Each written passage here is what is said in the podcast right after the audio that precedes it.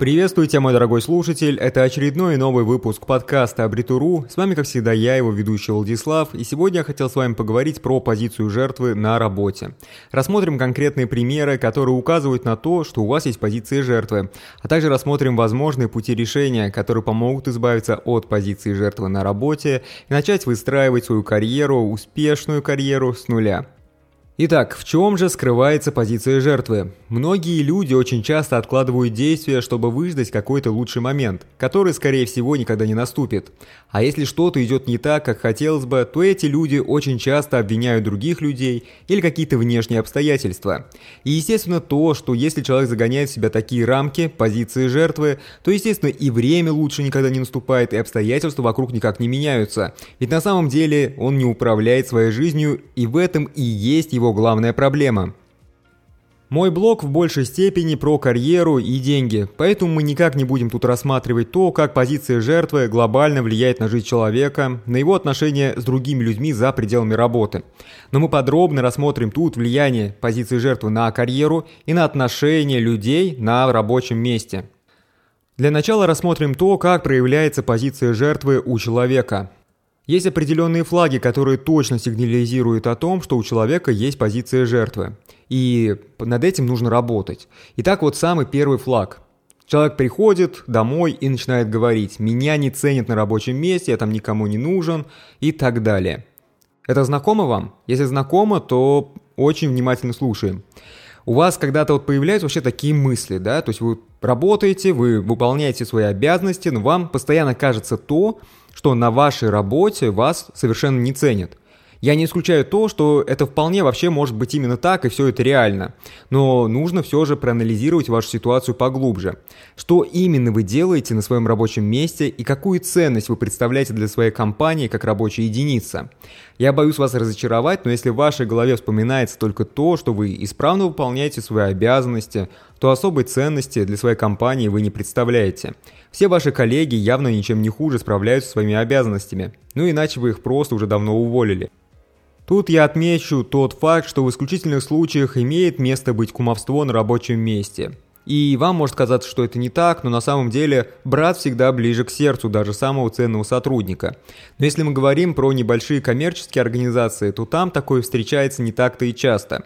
Если вы приносите компании реальную выгоду, то в основном ваши цели совпадают с руководителем, а ценности у руководителя в данном случае такие, что он хочет, чтобы его компания развивалась, то, как правило, это не самые выгодные позиции для руководителя ставить во главу там какие-то личные отношения, потому что у таких компаний впереди все-таки главная цель – это заработать побольше денег.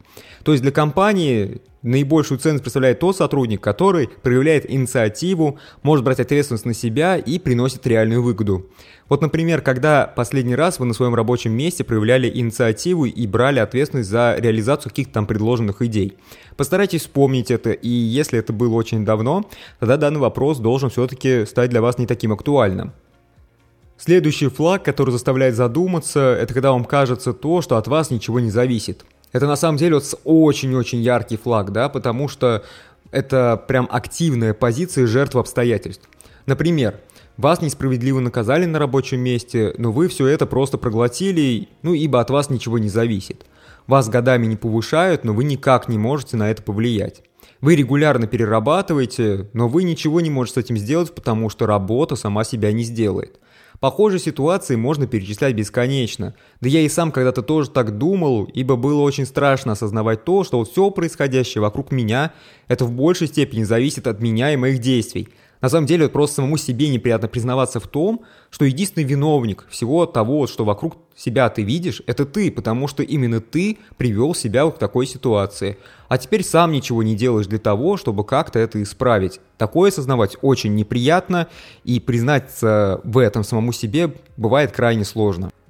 Следующий флаг, который явно сигнализирует тебя о том, что у тебя есть позиция жертвы, это те ситуации, когда ты постоянно говоришь сам себе, что сейчас не лучшее время, нужно немного подождать, нужно отложить какие-то решения.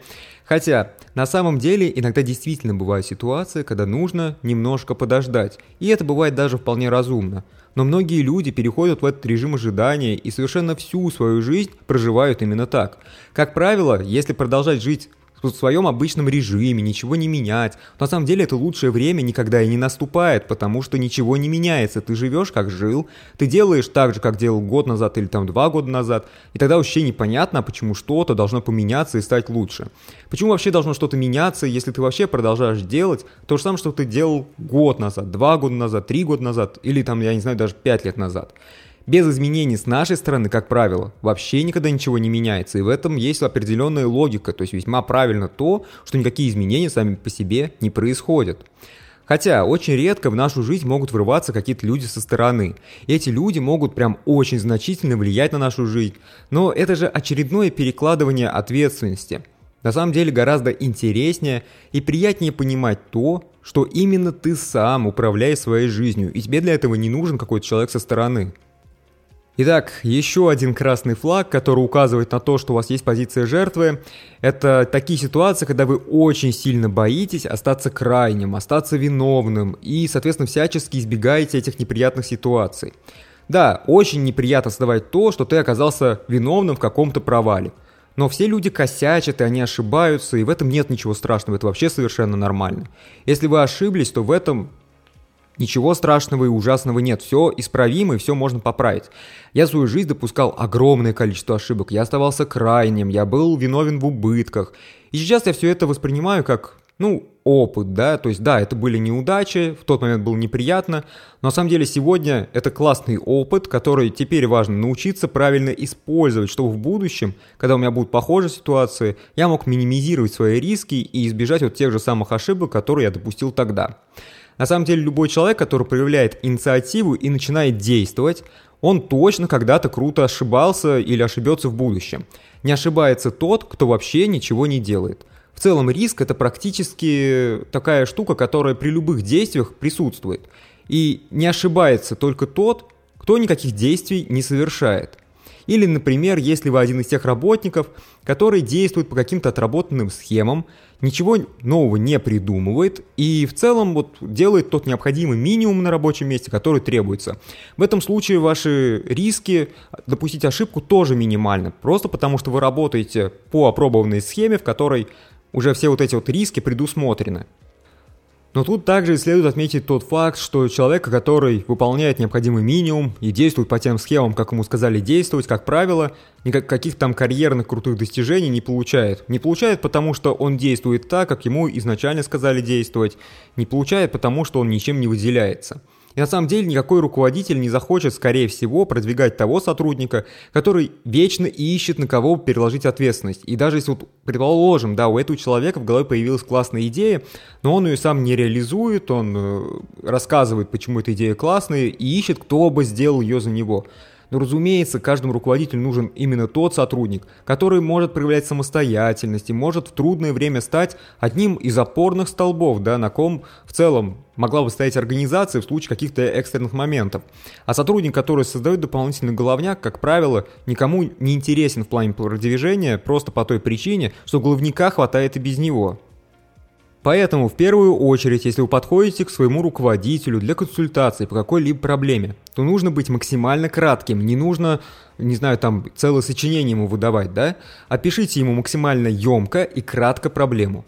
В целом, лучше сразу приходить, имея несколько продуманных вариантов решения данной проблемы, для того, чтобы вы могли кратко изложить суть проблемы и тут же предложить решение со своей стороны, которое вы уже проработали для себя и которые вам кажутся оптимальными. Пусть даже руководитель с вами не согласится, и он поправит ваше решение или вообще предложит свои, но суть-то в том, что вы пришли не с пустыми руками, да, и предложили какие-то варианты решения проблемы и также доложили о проблеме. Это в любом случае выгодно вас выделит, и это будет большим бонусом в глазах вашего руководителя относительно именно вот вас, да, на рабочем месте.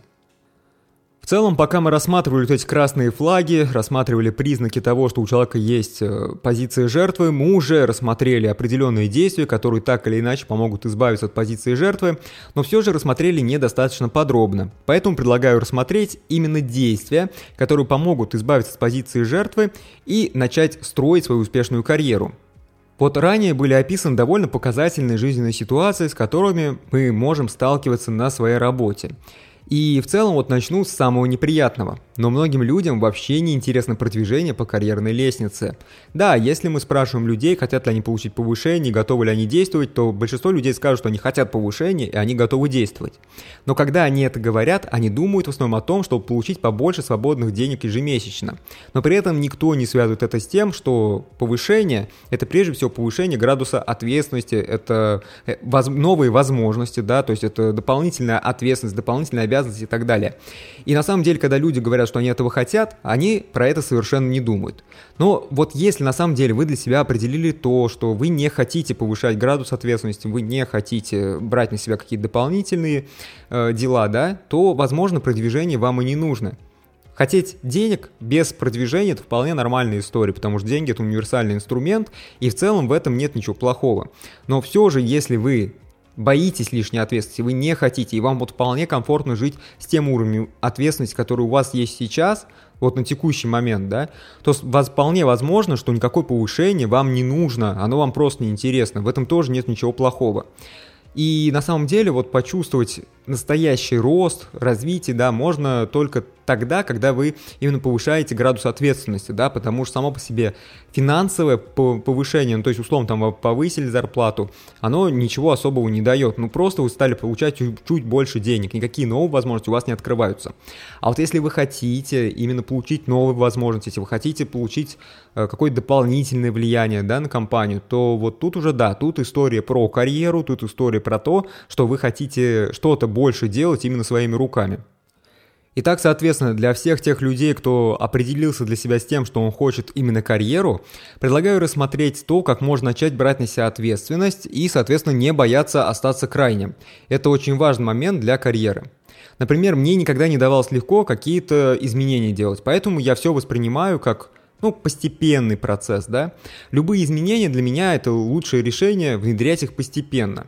И если вы испытываете вот прямо сейчас нехватку времени, то попробуйте проанализировать свой рабочий день. Какие рабочие задачи отнимают у вас больше всего времени? Выпишите все эти задачи на листочек и найдите то, что их объединяет. Затем попробуйте придумать какое-то комплексное решение, которое позволит вам оптимизировать выполнение однотипных задач. Начните именно со своего рабочего места и тех операций, которые вы выполняете ежедневно. Итак, вот несколько примеров из моей жизни. Я работаю в ай ти с две тысячи семнадцатого года. И когда я заметил то, что зачастую я выполняю достаточно однотипные настройки и пишу плюс-минус одинаковый код для клиентов, то я решил потратить немного времени на то, чтобы сформировать некую библиотеку готовых решений. Тогда я еще не был руководителем отдела, но уже тогда моей библиотекой стали пользоваться все сотрудники отдела. А когда-то я был уверен в том, что я вообще никак не могу влиять на поток задач, и я просто должен их максимально быстро выполнять. На самом деле внедрение вот этой библиотеки с готовыми решениями, где описаны готовые варианты, которые просто копируешь, вставляешь и используешь, намного прям упростило мою работу. Ну и в целом в будущем не только мою, но и работу всего отдела, то есть все сотрудники стали ее использовать и получать от нее выгоду. Немного позднее я стал замечать то, что часть задач теряется, и это может приводить к конфликтным ситуациям с клиентами. А я на самом деле очень не люблю конфликты, и поэтому я долго думал над тем, как можно было бы организовать некий упорядоченный реестр задач. Сначала я написал для себя небольшую веб-программку, которая просто работала через браузер, она была очень примитивной, но она мне позволяла в удобном для меня формате вести список всех моих задач и обозначать примерные сроки выполнения. Позднее я говорил про это с коллегами, и внедрение записей стало общей практикой для всех сотрудников нашего отдела. Позднее это все обсуждалось уже с руководителем, и это стало настоящей частью системы обслуживания клиентов, то, соответственно, сегодня, например, все входящие заявки фиксируются в едином реестре и сроки выполнения их детально отслеживаются. Также общий реестр задач позволяет очень классно оптимизировать какие-то однотипные решения. Когда в компании было обозначено то, что теперь я становлюсь руководителем отдела, то я столкнулся с тем, что поток задач был достаточно большим. Распределение задач мне давалось и, наверное, даже по сей день дается очень сложно, поэтому я в самом начале пытался весь поток закрывать своими силами. Поначалу я испытывал какое-то, ну, стеснение, что ли, при делегировании задач, и поэтому я постарался автоматизировать этот процесс. То есть был сделан небольшой скрипт, который, опираясь на выставленную сложность, которую я выставлял, соответственно, каждой задаче, скрипт сам определял исполнителя для задачи. И после этого оставалось только следить за тем, чтобы все задачи были полностью описаны, чтобы им своевременно выставлялся вот этот уровень сложности, и дальше, в принципе, все работало автоматически. У меня на самом деле очень хороший руководитель, и за все это долгое время я вообще не помню ни одного единого случая, чтобы там меня заставляли что-то делать. Но, скорее всего, именно моя инициативность позволила мне не остаться незамеченным в нашей компании. Не бойтесь предлагать свои решения, не бойтесь самостоятельно брать ответственность за выполнение своей работы и не бойтесь самостоятельно улучшать процессы своей работы. Если вы опробовали и убедились в том, что эти решения эффективны, то пробуйте переносить это на своих коллег. Предлагайте это сделать стандартом работы, и если эти штуки действительно хорошо работают, то, скорее всего, ваш руководитель это оценит, скажет вам огромное спасибо, и сотрудники из вашего отдела тоже скажут вам спасибо, если это упростит их работу. Отдельно следует поговорить о том, как можно избавиться от ощущения беспомощности. На самом деле, когда вокруг тебя все рушится, а ты вот как бы вроде бы ничего с этим и сделать не можешь, то ощущение не самое приятное. Но на самом деле, если ты уже пробовал применять что-то из того, что я ранее описывал, то ты уже должен был понять то, что у тебя есть очень мощные рычаги для управления своей собственной жизнью. Да, жизнь реально непростая штука, поэтому мы можем встречать ситуации, которые реально от нас не сильно-то зависят, и они могут разрушать нашу жизнь. Но в подавляющем большинстве случаев мы, как минимум, можем быть не пешкой в таких ситуациях.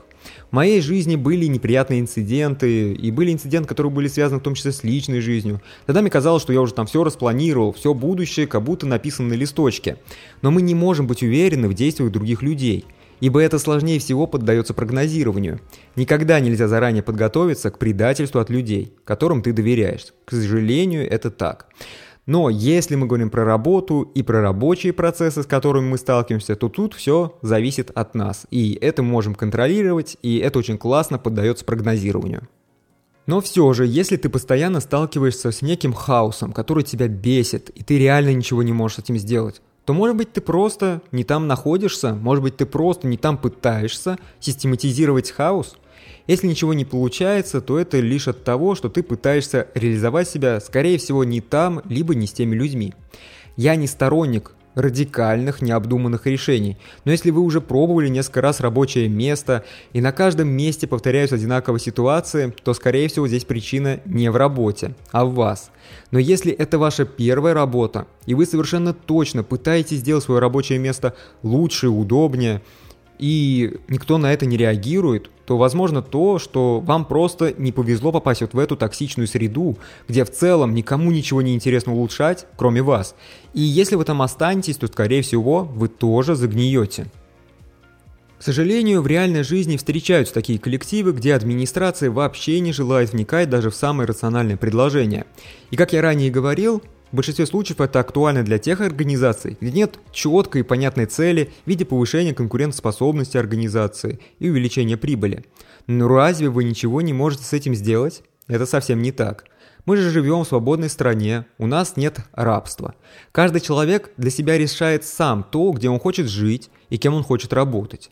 Если вы действительно пытались и делали много всего хорошего, при... пытались применять вот те советы, которые я описывал ранее, то, скорее всего, это уже выделяет вас среди огромного количества кадров. И вопреки всем байкам про безработицу, про отсутствие хорошей работы, на самом деле хороших сотрудников везде дефицит. Вы точно найдете свою работу, свои мечты, и как минимум работу, которая не будет вас бесить. Если вы действительно инициативный, активный человек, который избавился от позиции жертвы и реально готов действовать, то вы точно найдете новую работу, ту работу, где вы сможете применить свой потенциал. Вот на такой позитивной ноте я и заканчиваю данный выпуск подкаста. Хочется верить в то, что он был для вас хотя бы немного полезен и, возможно, поможет вам принять правильное решение в трудной жизненной ситуации. Напоминаю о том, что у нашего подкаста есть видеоблог, и мы есть во многих социальных сетях. Ссылочку вы найдете в описании. Я всегда рад найти новых единомышленников и просто людей, которые хотят взять свою жизнь под свой контроль. Но я с вами не прощаюсь, потому что мы обязательно с вами услышимся и, возможно, даже увидимся в выпусках подкаста «Абритуру».